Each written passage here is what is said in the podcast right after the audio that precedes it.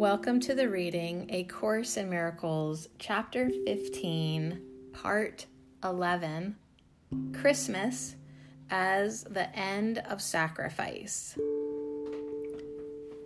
Fear not to recognize the whole idea of sacrifice as solely of your making, and seek not safety by attempting to protect yourself from where it is not. Your brothers and your father have become very fearful to you, and you would bargain with them for a few special relationships in which you think you see some scraps of safety. Do not try longer to keep apart your thoughts and the thought that has been given you. When they are brought together and perceived where they are, the choice between them is nothing more than a gentle awakening and as simple as opening your eyes to daylight when you have no more need of sleep. The sign of Christmas is a star, a light in darkness. See it not outside yourself, but shining in the heaven within, and accept it as the sign the time of Christ has come. He comes demanding nothing. No sacrifice of any kind of anyone is asked by him. His presence, in his presence, the whole idea of sacrifice loses all meaning, for he is host to God. And you need but invite him in who is there already by recognizing that his host is one, and no thought alien to his oneness can abide with him there.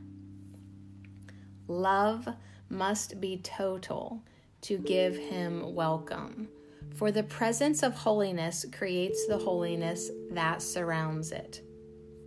No fear can touch the host who cradles God in the time of Christ, for the host is as holy as the perfect innocence which he protects, and whose power protects him.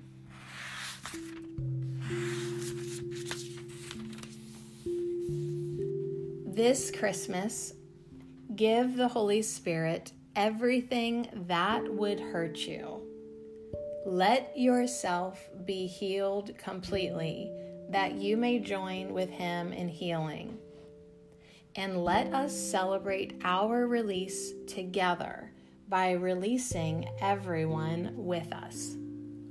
Leave nothing behind, for release is total, and when you have accepted it with me, you will give it with me. All pain and sacrifice and littleness will disappear in our relationship, which is as innocent as our relationship with our Father and as powerful. Pain will be brought to us and disappear in our presence. And without pain, there can be no sacrifice. And without sacrifice, there love must be. You who believe that sacrifice is love must learn that sacrifice is separation from love. For sacrifice brings guilt, as surely as love brings peace. Guilt is the condition of sacrifice, as peace is the condition for the awareness of your relationship with God. Through guilt, you exclude your father and your brothers from yourself. Through peace, you invite them back, realizing that they are where your invitation bids them be. What you exclude from yourself seems fearful, for you endow it with fear and try to cast it out, though it is a part of you. Who can perceive part of himself as loathsome and live within himself in peace? And who can try to resolve the conflict of heaven and hell in him by casting heaven out and giving it the attributes of hell without experiencing himself as incomplete and lonely? As long as you perceive the body as your reality, so long will you perceive yourself as lonely and deprived. And so long will you also perceive yourself as a victim of sacrifice, justified in sacrificing others. For who could thrust heaven and its creator aside without a sense of sacrifice and loss? And who could suffer sacrifice and loss without attempting to restore himself? Yet, how could you accomplish this yourself when the basis of your attempts is the belief in the reality of the deprivation? Deprivation breeds attack, being the belief that attack is justified. And as long as you would retain the deprivation, attack becomes salvation and sacrifice becomes love. So, is it that in all your seeking for love, you seek for sacrifice and find it, yet you find not love? It is impossible to deny what love is and still recognize it. The meaning of love lies in what you have cast outside yourself, and it has no meaning apart from you. It is what you prefer to keep that has no meaning, while all that you would keep hold away holds all the meaning of the universe and holds the universe together in its meaning. Unless the universe were joined in you, it would be apart from God, and to be without Him is to be without meaning. In the holy instant, the condition of love is met for minds are joined without the body's interference, and where there is communication, there is peace. The Prince of Peace was born to reestablish the condition of love by teaching that communication remains unbroken even if the body is destroyed provided that you see not the body as the necessary means of communication. And if you understand this lesson, you will realize that to sacrifice the body is to sacrifice nothing, and communication, which must be of the mind, cannot be sacrificed. Where then is sacrifice?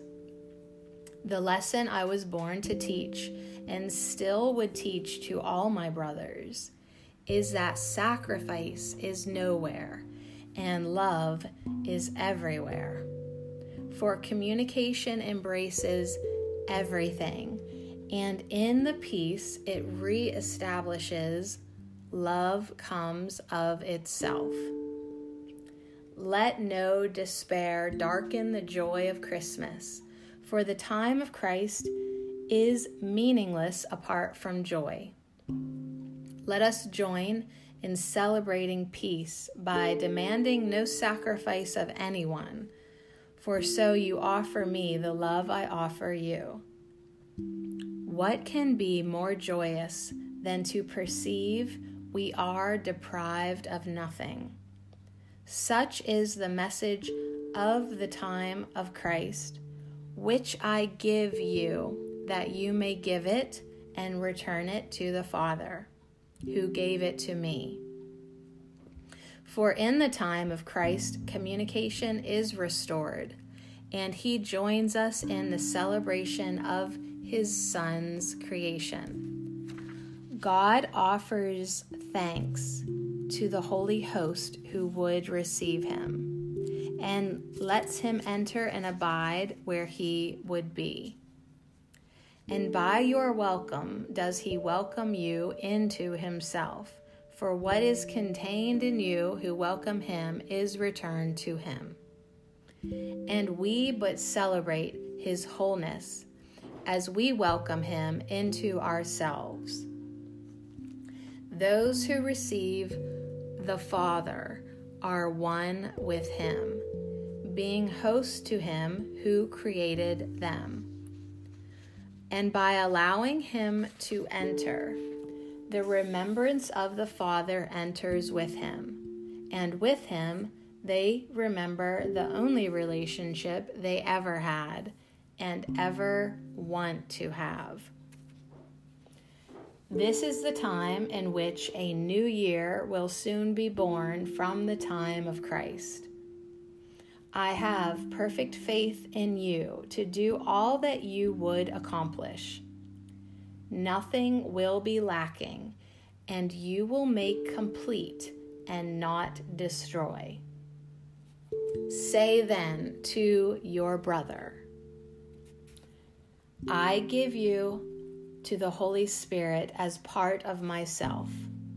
I know that you will be released unless I want to use you to imprison myself. In the name of my freedom, I choose your release because I recognize that we will be released together. So will the year begin in joy and freedom. There is much to do, and we have been long delayed. Accept the holy instant as this year is born, and take your place, so long left unfilled, in the great awakening. Make this year different by making it all the same. And let all your relationships be made holy for you. This is our will. Amen.